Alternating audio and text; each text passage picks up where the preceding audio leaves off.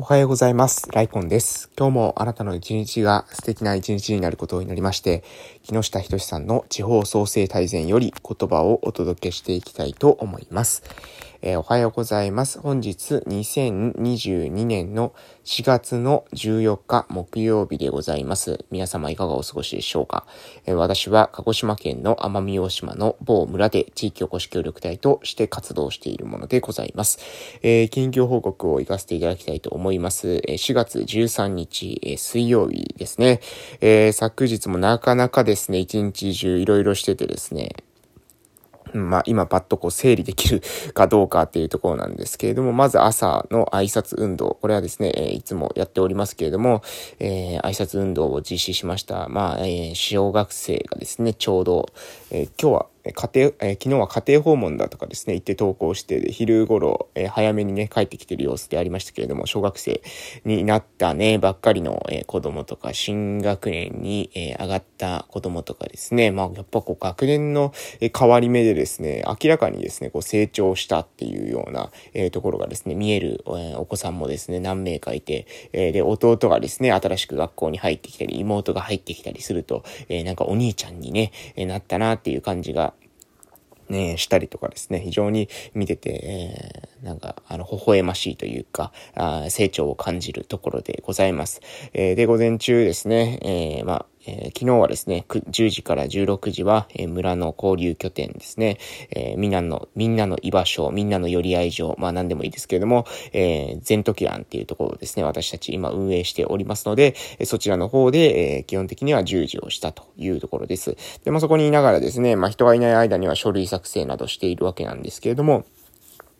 え、現在ですね、まあ、あの、公園の再整備に向けたですね、えー、計画とかですね、えー、公園の場所、まあ、公園、非常にいい立地なんですけども、ずっと昔からですね、あの状況というか、えー、私が知っている、え、状況と変わらないなので、まあ、遊具の痛みとかですね、えー、あと、えー、ちょっとですね、こう、集落からですね、全体的に離れてるので、えー、利用、利便が悪かったりとかしますので、えー、なんか工夫をしてですね、より、えー、何ですか、いい形、最適な形っていうのを目指していけたらな、というふうに思っていたりします。で、今月のですね、月末29と30ですね、4月29、あ、30じゃないか、4月29と5月1日か、えー、来月の頭の5月1日、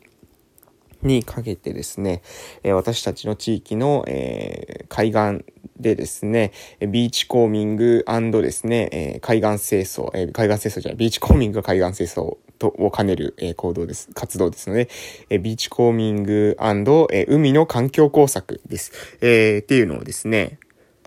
企画してまして、で、それのですね、チラシを作ったり、企画書を作ったり、で、チラシと企画書自体はですね、もう許可をもらったので、えー、今後ですね、教育委員会を通して学校の方に周知、そしてまあ保育所の方にですね、周知していって、えー、かつ、えー、とですね、保険海で実施したりしますし、そのイベント中にね、怪我とかですね、まあ、例えば弁当食べたら食中毒とかっていうリスクもあるので、えー、そこに関する保険ですね、えー、っていうものを、えー、かけました。で、えー、その後、えー、っとですね、えー、はい、えー、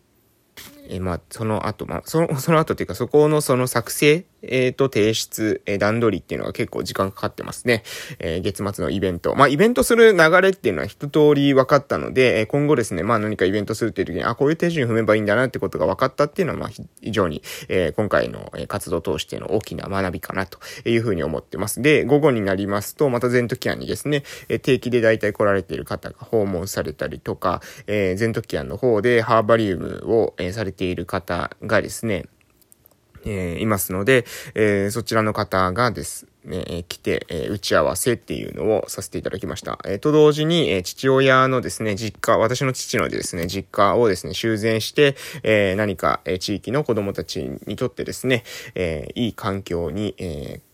え再構築できないかということで、その、え、新しいですね、子供たちの居場所づくり、えー、兼ですね、子育て、子育ち支援の、え、拠点というものをですね、今作ろうとしています。え、日中はですね、まあ、全時案のような、え、地域の方のですね、居場所にもなったらいいなというふうに思ってますので、え、そこのですね、えー、制作というか、え、そこの構成を今、え、やっていますよというところです。で、え、あとですね、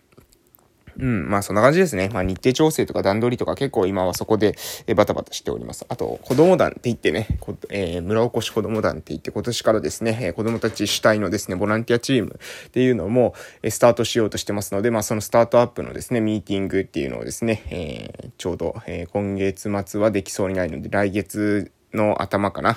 えー、1週目か2週目かあたりにですね、取れ、段取りができたらなというふうに、思っているところでございますという感じで、うん、まあそんな感じですかね。はいはいはい。えー、そんな感じでございます。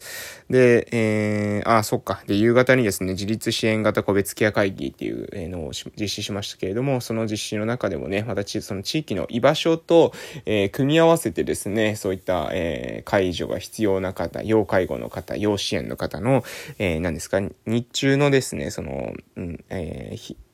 毎日のね、通いの場っていうんですか、えー、そういった場所としてですね、機能する場所を作っていこうかなというふうに思っているわけなので、うん、あの、それに向けてですね、私も、え取り組んでいこうかなというふうに、え思ってていたりしますという感じで、はい、まあそんな感じでございます。皆さんですね、えー、いかがお考えでしょうかまあいろいろね、えー、いかがお考え、いかがお過ごしでしょうかというところなんですけども、4月になってですね、ちょうど半ばに差し掛かってきました。4月も半ばです。えー、1月からするとですね、もう3か、4ヶ月と半過ぎようとしております。ね、あっという間に時間はどんどん過ぎていきますけれども、皆さんのプロジェクト、どんどん進んでますか？私もですね、私は進んでます。進んでますけどね、ちょっとややプロジェクトがオーバーワーク気味でですね、えなんか最近体がですね、非常に、あのー、疲れているというか、なんか脳がずっと起きているような、まあ、ややハードワークに結果としてですね、えなっている状況かと思います。ただね、このハードワークっていうのはですね、あの、まあ、一時的にはね、ちょっと大変だなとかって思うんですけれども、長い目で見るとね、そのハードワークに追い込まれた後から、あとはですね、必ず結果が出ていることが多いので、まあ、いい傾向かなと、自分の中ではですね、まあ、メタ認知するとですね、そういうふうにも感じておりますということで、えー、そろそろ木下仁さんの地方創生大全の方に移らせていただきたいと思います。はい。えー、それではですね、本日の内容ですけれども、まあ、本日はですね、シンプルですね。えー、まあ、まず最初ここから行きましょうか。えー、観光消費額イコール観光客数かける観光消費単価。このしょ、この式ですね。観光消費額イコール、えー、観光客数かける観光消費単価ということで、えこれに関する補足のその説明みたいなものをですね、少ししていきたいと思います。えー、というかまあ引用ですね、をしていきます。観光振興を図ろうといった時には、何に投資をすればより地元で稼ぐことが可能か、より利益を高くできるかを考える必要があります。観光で大切なのは、観光客数の前に観光消費単価であり、結果としての観光消費額です。ということで、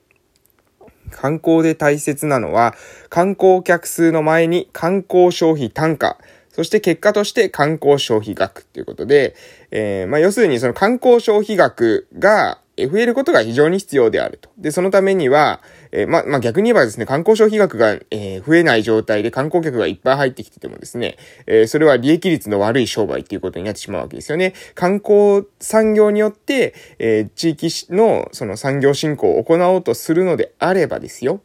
え観光消費額っていうものから目を背けることはできないと。で、え観光客数かける観光消費単価が観光消費額であると。で、観光客数が増えれば、えー、増えるだけですね、その、まあ、様々な観光客の方が来れば、地域内での、えー、まあ、迷惑行為を起こす人もですね、一定数いる、えー、地域にあるですね、え、道路を、え、摩耗させる人、まあ、道路はみんな通れば摩耗するもんなんですけれども、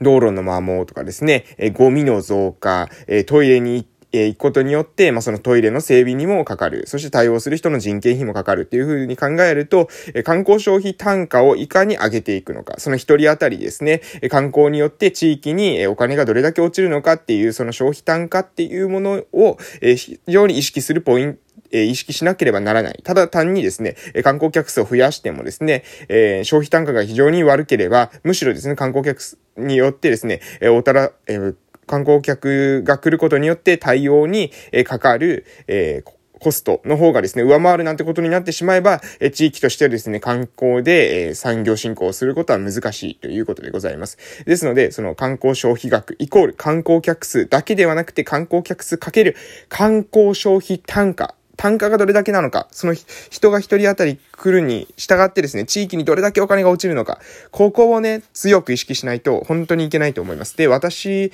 たちが住んでいる地域というか、私の村に関してはですね、えー、基本的にですね、その観光スポットがですね、自然なんですよ。うん。自然なんです。えー、ですので、その自然はね、えー、ただです、基本的に。えー、車でね、まあ、レンタカーを借りてきて、きたらですね、自分たちで勝手にこう回ることできるんですよ。なので、その、ただただ自然を見せるだけっていうような、え、やり方ではですね、まあ、本当にですね、え、もう、1円にもならないわけです。えー、ゴミですね。ゴミを捨てて、えー、トイレ休憩をしてですね、去っていくみたいなことにしかならないわけですよ。それでは良くないわけですね。自然をもし、えー、商品にしていくのであれば、その自然をよりですね、え本人たちに、え何ですか、え素晴らしいなって思ってもらえるような体験にどうデザインするのか。まあ、そこにですね、え人の、もしかしたらそのツアーをする、えツアーガイドのですね、えー、何ですか、人柄といいますか、ツアーガイドの、えー、プラスの付加価値っていうものが乗っかってくるのかもしれませんし、えー、もしくはですね、その、そこ、その観光客の人が来た時にお土産をですね、買おうと思うような、まあ、デザインになっているとか、何か商品を買ってくれる、何かサービスを利用してくれる、えー、そういった視点がですね、非常に重要なんじゃないかなというふうに私は考えております。ただただ集客するだけではいけないわけですね。その人たちが、どれだけ地域に一人当たりお金を落としてくれるのか、そこに対して、そこから目を背けないってことが観光振興をしていくのであればですね、非常に重要な指標なんじゃないかなというふうに私は考えていますけれども、皆さんはいかがでしょうかということでですね、今日はこの辺で終わらせていただきたいと思います。それでは、いってらっしゃい